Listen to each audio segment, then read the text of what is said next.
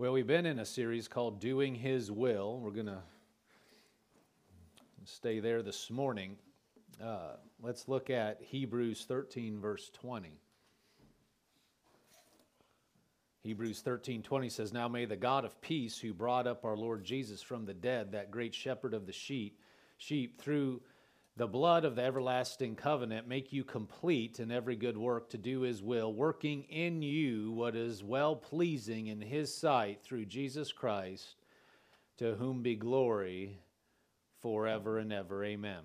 In NLT it says, May he equip you with all you need for doing his will. May he produce in you, through the power of Jesus Christ, every good thing that is pleasing in him or to him. All glory to him forever and ever.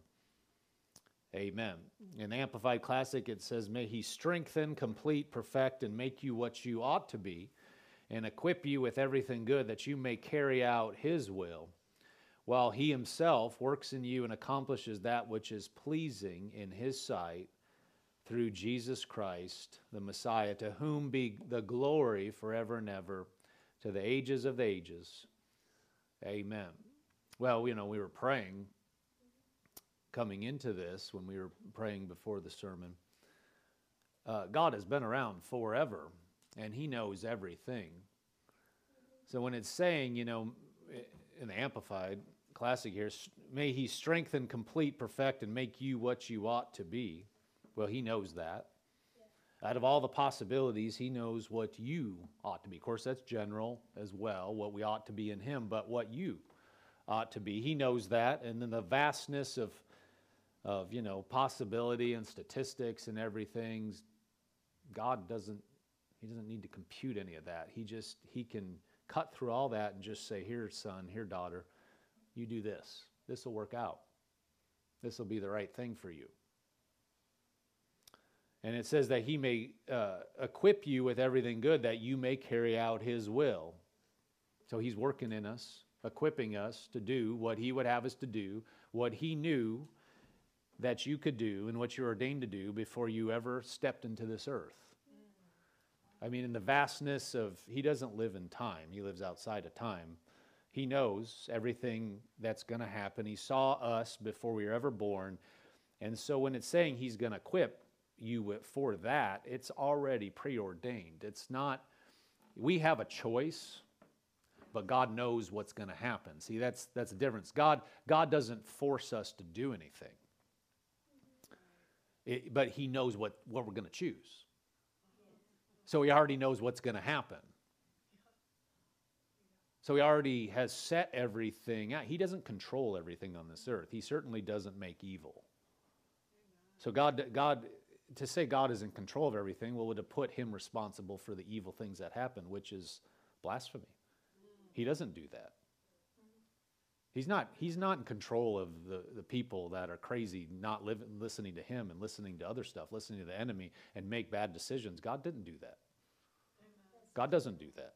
He's certainly not responsible for sickness and disease and poverty and death. All the evil things that humans are trying to eradicate, God is not making them happen. No, God stands in back of everything. He created the world, but he gave man a free will. Man uh, yielded to Satan, and man continues to yield or have a free will today, and that's what all of us have. We have a free will, but God knows what we'll choose ahead of time.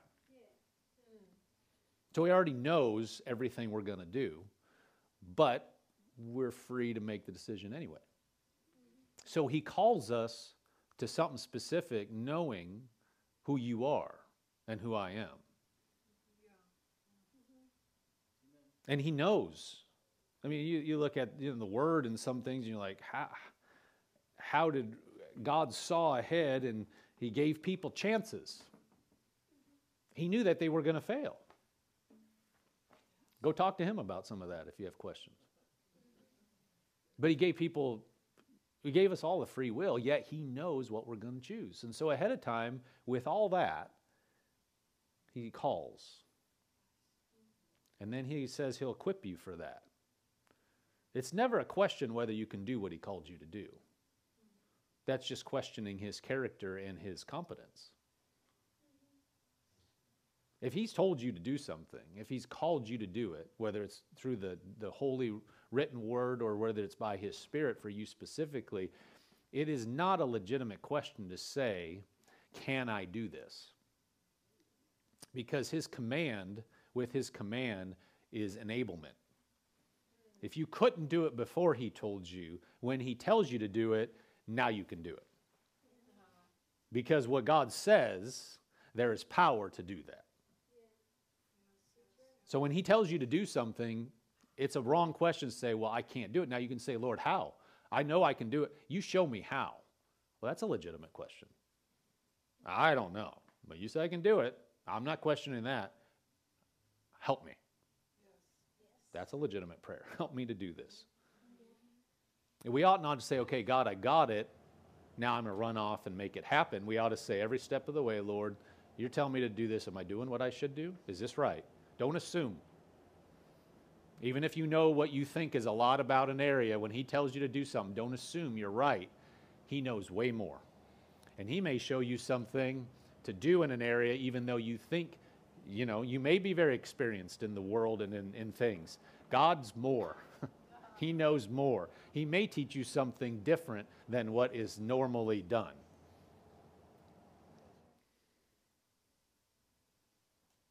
It's never a, it's never a good answer to tell God no. It's never a good answer to say, I'm not qualified. That doesn't, that doesn't impress him. Like, you're not being humble when you tell God you can't do it. Mm-hmm. You're being arrogant. I'm being arrogant. What you're telling him is, You thought I could do this, and you've asked me to do this, but you're wrong. Mm-hmm. I can't do it. You remember Moses? God told Moses he's going to go talk to Pharaoh, and Pharaoh and Moses said, "I can't do it. I can't talk." God did not jump up for joy or say, "Oh, you're right." I mean, I I, I overlook that. You're right. You're so humble. He got mad. It's frustrating because when you know think about it. You, you, if you if you're an adult and you're telling a four year old, five year old, you need to do this, and like I can't do it, you don't say, "Oh, you're so humble." you say, I, I, "I told you you can do it." Now you have to listen to me. That's not humility; it's rebellion, or it could be misunderstanding. But either way, you got to figure it out. The answer is not "you are wrong." if you are, have assessed right, God is, that's, that's not even a good analogy compared to us in relation to God, because we're only a few decades older than our children. He's forever older than us. So when He tells us something and we're like, I can't do that, the Almighty just told you something. And we're saying, I can't.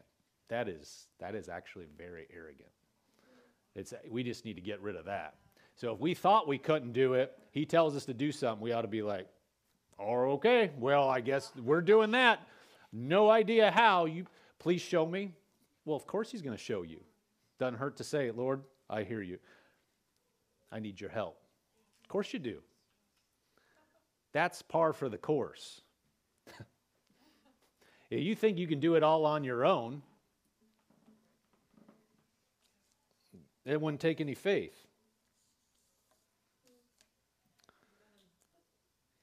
So, anyway, we've been talking about this. God is going to help you to do what He needs you to do, and He is Almighty and He knows. And so, we ought to esteem His things, His ways, His kingdom more than anything else.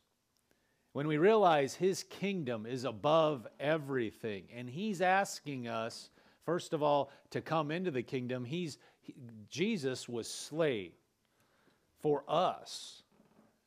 And says, before the foundation of the world, you know, God knew Jesus was going to be sacrificed for us. And so he asks us to be his children. You know, right there, people will say, I don't want to have anything to do with that. And they reject what the Almighty has given. And they don't, they don't esteem it. Well, then, as we come into the kingdom, if we've believed on Jesus, you know, we can be saved, but then we can decide, you know, I'm not really going to have a part of that. That's not really important to me. We're, we're not esteeming what he's saying to do, not esteeming his kingdom, not esteeming his things. And his things are more important than anything else. Everything else is just a side thing, side gig on this earth. It's not the thing. Doing his ways and his things are the real the real focus. You know, we have to eat and sleep and we we do we go about our business, but God knows all that, but our focus is him and it should be all centered around him. And esteeming that. Matt, let's look at Matthew 13, 44. Matthew 13, 44 says, Again, the kingdom of heaven is like treasure hidden in a field, which a man found and hid, and for the joy over it, he goes and sells all that he has and buys that field. In the NLT, it says, The kingdom of heaven is like a treasure that a man discovered hidden in a field. In his excitement, he hit it again and sold everything he owned to get enough money to buy the field. in Matthew 13 45, just the next verse, it says, Again, the kingdom of heaven is like a merchant seeking beautiful pearls, who, when he had found one pearl of great price, went and sold all that he had and bought it. Now, this Jesus speaking, and he's saying, The kingdom of heaven, it's like a treasure. And in both cases, person sold everything else to get that treasure. In other words, that treasure was more important than everything else. Selling all that, that he had to get the field that had the treasure. He found a treasure in a field that evidently wasn't discovered, and he said, I'm getting that field because when I get the field, I get the treasure.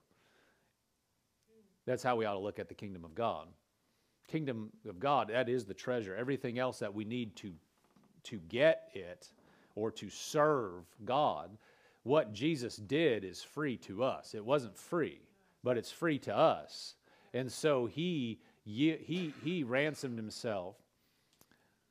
God ransomed Jesus, paid for us. That was free to us, but it was not free.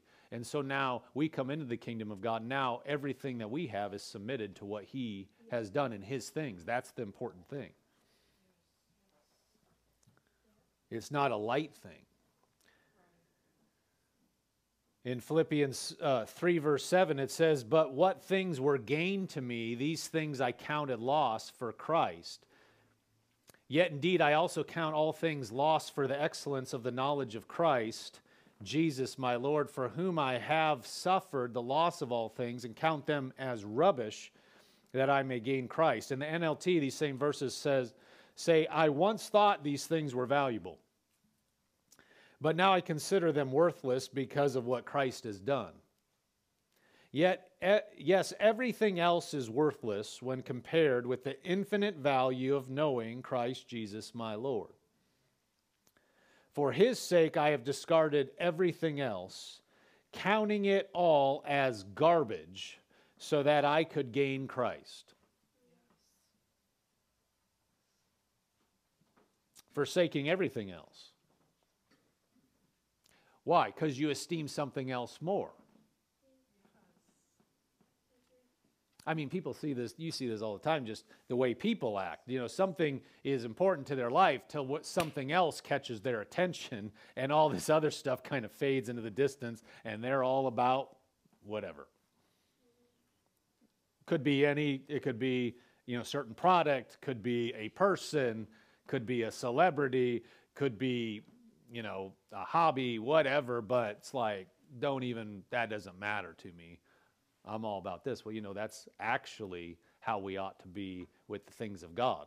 We care about these things, of course, in context. I mean, that's, you know, not a perfect analogy there because people in the natural will actually forget about everything that's important and be so obsessed with something that their life starts going down a wrong path right? They've ignored. You know, addicts can be like this. They're, they're, they're trying to get this next thing so much, whatever the addiction is, that their life starts just, just being destroyed because they're so caught up with that. Well, in a positive way, we ought to be so focused on what the Lord has done and what his things are that yes and if you're you are focused on him then you're going to do what he said in his word. So you're going to take care of the other things but you're not going to be distracted by things that aren't adding to the kingdom. And yes you have to do natural things. That but if you're focused on the Lord he's told you how to handle those natural things. So you'll do those things but you're not going to let something that's not in his kingdom or adding to his kingdom distract you from what the kingdom work is. Because he is the center. See, worldly obsession, if you want to call it that, it's destructive. But when we're focused on what Jesus has done, the more you put him in the center, the richer your life becomes.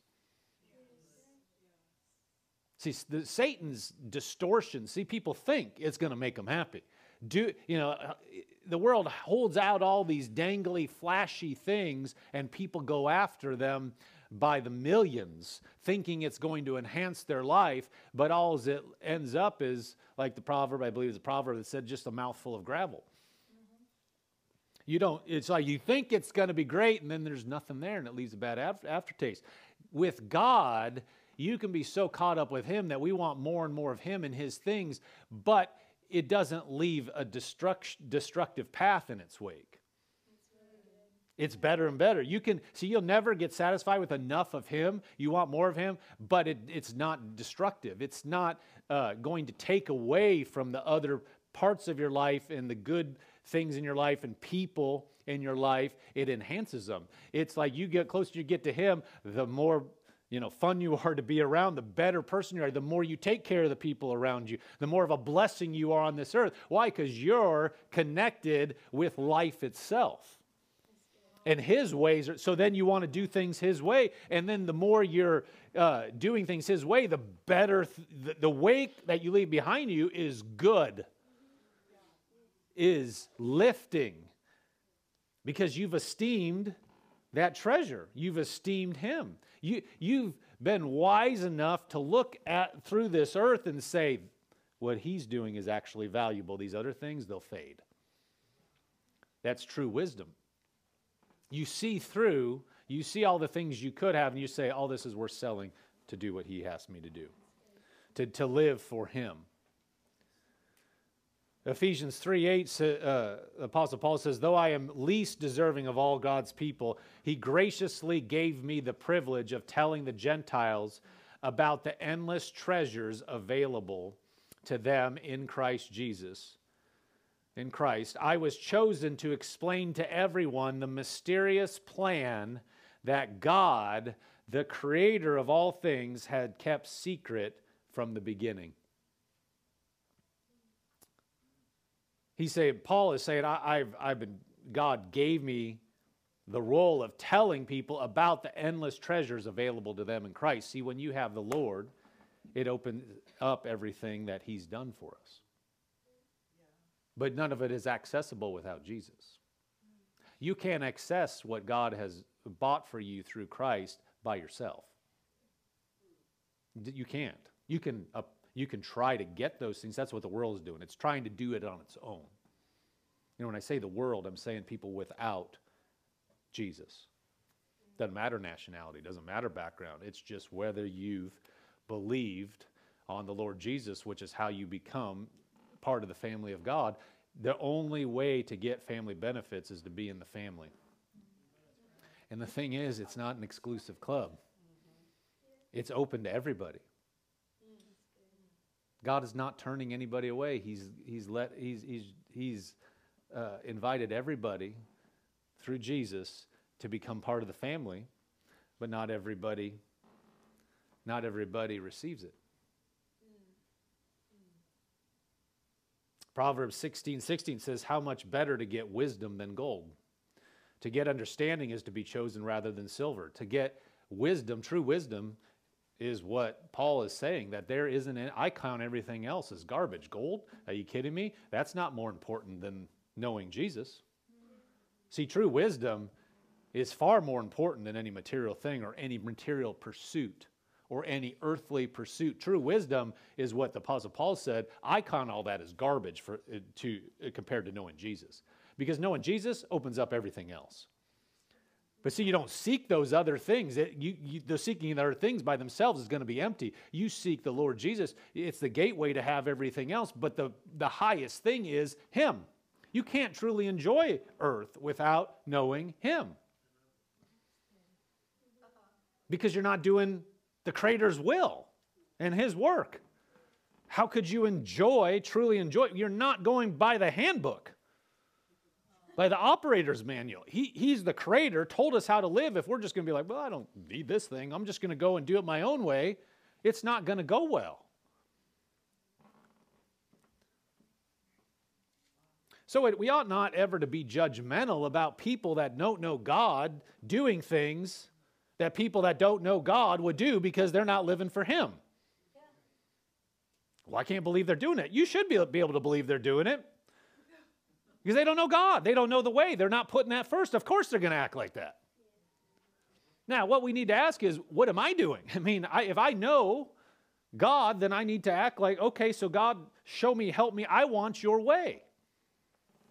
But don't let it get ups, upset you when sinners, people, when you say sinners, we, everybody can sin, but uh, somebody without out the Lord Jesus, if somebody doesn't know them, if they're not a Christian, it should not be surprising that they're going to do stuff that's against the word, that they are going to sin. Yes.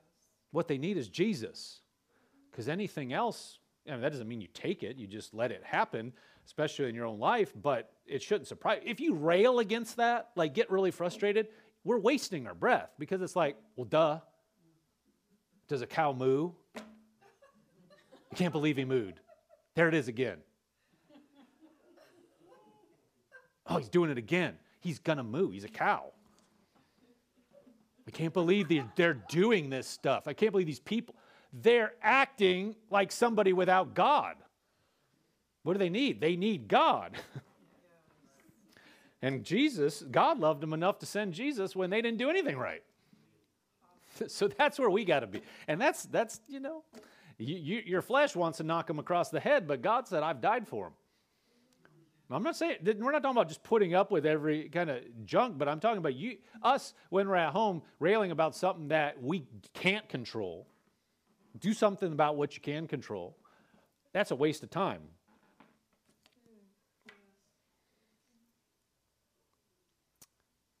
But serving the Lord and His things, there is nothing more important. In knowing Jesus, there isn't anything higher or more precious in our life than that. And knowing Him is the way to truly experience richness in life. And doing what He told you to do specifically in your life is the surest way to, to long lasting fulfillment. Anything else, no matter how sparkly it is at the beginning, it'll eventually fade because if the Creator, in all His infinite wisdom, has told you to do certain things, if you do it a different way, it's going to be less than what He told, what He's planned for us. It will be. He's already determined what we should do, so we should just get, the quicker we just get in line and follow Him, we're going to experience richness. And the more that we put Jesus in the forefront of our life, make Him the center, that's the way to receive everything else that God has for us. Let's look at 1 John 5, verse 11. It says, This is the testimony that God has given us eternal life, and this life is in his Son. He who has the Son has life. He who does not have the Son does not have life. These things I have written to you who believe in the name of the Son of God, that you may know that you have eternal life and that you may continue to believe in the name of the Son of God. Verse 12 or verse 11 says, Life is in the Lord's Son, or God's Son. Verse 12, He who has the Son has life. If you don't have the Son, you don't have life. Period. Jesus is the way. See, there is no other way to God before Jesus. That's not politically correct, but that's legally correct. It doesn't matter whose feelings it hurts to say that Jesus is the only way because legally, in the court of the universe, he is the only way. You make somebody else feel good because they're believing a lie doesn't do anybody any good. Because legally, they're on quicksand. They may be believing something is right, but legally it does nothing to make them right with God. If you have the Son, you have everything. You have life. If you don't have the Son, you have nothing. and so we put the things of God center. We put Him in the center of our life and do things. First of all, of course, we, we call on Him as our Savior. You say, I believe that Jesus is the Son of God. I believe that He rose from the dead. I call Him Lord. That's how you come into the kingdom of God. And then we live our life centered that way. That's how we're going to, to have access to all that God has said. But then as we live, we're going to put Him first, which gives us access to all the things He's planned for us. Now, I want to read you this is, I don't believe, a real account. This is just a story, you know, as an illustration, but uh, it illustrates this point. I don't really know. I've seen this in different places, don't know the original source of it. It says, A wealthy man and his son loved to collect rare works of art. I first heard this when I was at Rhema, Cooper Beatty in his class. Was, this guy was old, wiry, in his 80s, 90s. I can, I can remember. When I think of this story, I think of Cooper Beatty. He was still teaching at late 80s, 90s he'd have a finger and he was, you know, wiry person. He'd be like, and he'd teach Old Testament, New Testament. So Cooper Beatty is where I heard this first. It says, A wealthy man and his son loved to collect rare works of art. They had everything in their collection from Picasso to Raphael. They would often sit together and admire the great works of art. When the Vietnam conflict broke out, the son went to war. He was very courageous and died in battle when rescuing another soldier. The father was notified and grieved deeply for his only son. About a month later, just before Christmas, there was a knock at the door. A young man stood at the door with a large package in his hands. He said, Sir, you don't know me, but I am the soldier for whom your son gave his life. He saved many lives that day, and he was carrying me to safety when a, stru- a bullet struck his heart, and he died instantly. He often talked about you and your love of art. The young man held out his package. I know this isn't much. I'm not really an artist, or I'm, I'm, I'm not really a real artist, but I think your son would have wanted you to have this. The father opened the package. It was a portrait of his son painted by the young man. He stared in awe at the way the soldier had captured the personality of his son in the painting. The father was so drawn to the eyes that his own eyes welled up with, ear, with tears. He thanked the young man and offered to pay him for the picture. Oh, no, sir, I could never repay what your son did for me. It's a gift. The father hung the portrait over his mantel. Every time visitors came to visit his home, he took them to see the portrait of his son before he showed them any of the other great works that he had collected. The man died a few months later. There was to be a great auction of his paintings. Many influential people gathered, excited over seeing the great paintings and having the opportunity to purchase one for their collection. The son, the son, who will take the son? The auctioneer said. On the platform sat the painting of the son. The auctioneer pounded his gavel. We'll start the bidding with this picture of the son. Who will bid for this picture? There was silence. Then a voice in the back of the room shouted, We want to see the famous painting, skip this one. But the auctioneer persist, persisted. Will someone bid for this painting? Who will start the bidding? $100? $200? Another voice shouted angrily. We didn't come to see this painting. We came to see the Van Goghs, the Rembrandts. Get on with the real bids. But still the auctioneer continued. The son, the son, who will take the son? Finally, a voice came from the very back of the room. It was a long-time gardener of the man and his son. I'll give $10 for the painting. Being a poor man, it was all he could afford. We have $10. Who will bid 20? Give it to him for $10. Let's see the masters. $10 is the bid. Won't someone bid 20? The crowd became angry. They didn't want the picture of the son. They wanted the more worthy investments for their collections. The auctioneer pounded the gavel. Going once, twice, sold for $10. A man sitting on the second row shouted, Now let's get on with the collection. The auctioneer laid down his gavel. The auction is over. What about the paintings? I'm sorry, when I called to conduct uh, when I was called to conduct this auction, I was told of a stipulation in the will. I was not allowed to reveal the stipulation until this time. Only the painting of the son would be auctioned. Whoever bought that painting would inherit the entire estate, including the paintings.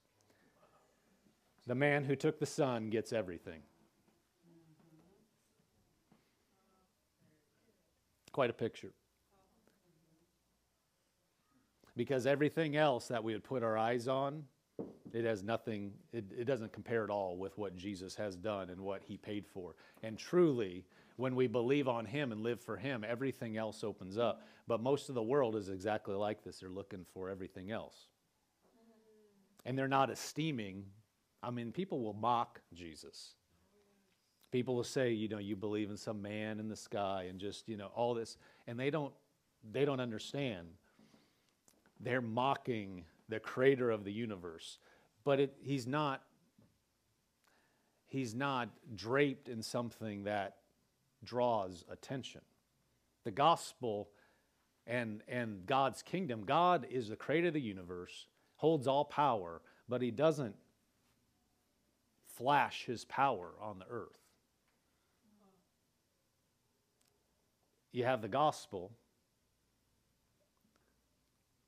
the good news of the Lord Jesus Christ coming to redeem us. And God doesn't force it down anybody's throat. And He doesn't force those who, who are Christians to do what He wants us to do.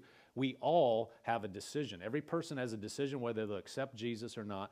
And then they have a decision whether we're going to go after Him and put Him in the center of our life or not. But there's all these other things that look much more valuable and much flashier on the earth that are vying for attention, trying to pull us this way. Well, this will actually do more in our lives. All our friends are doing it.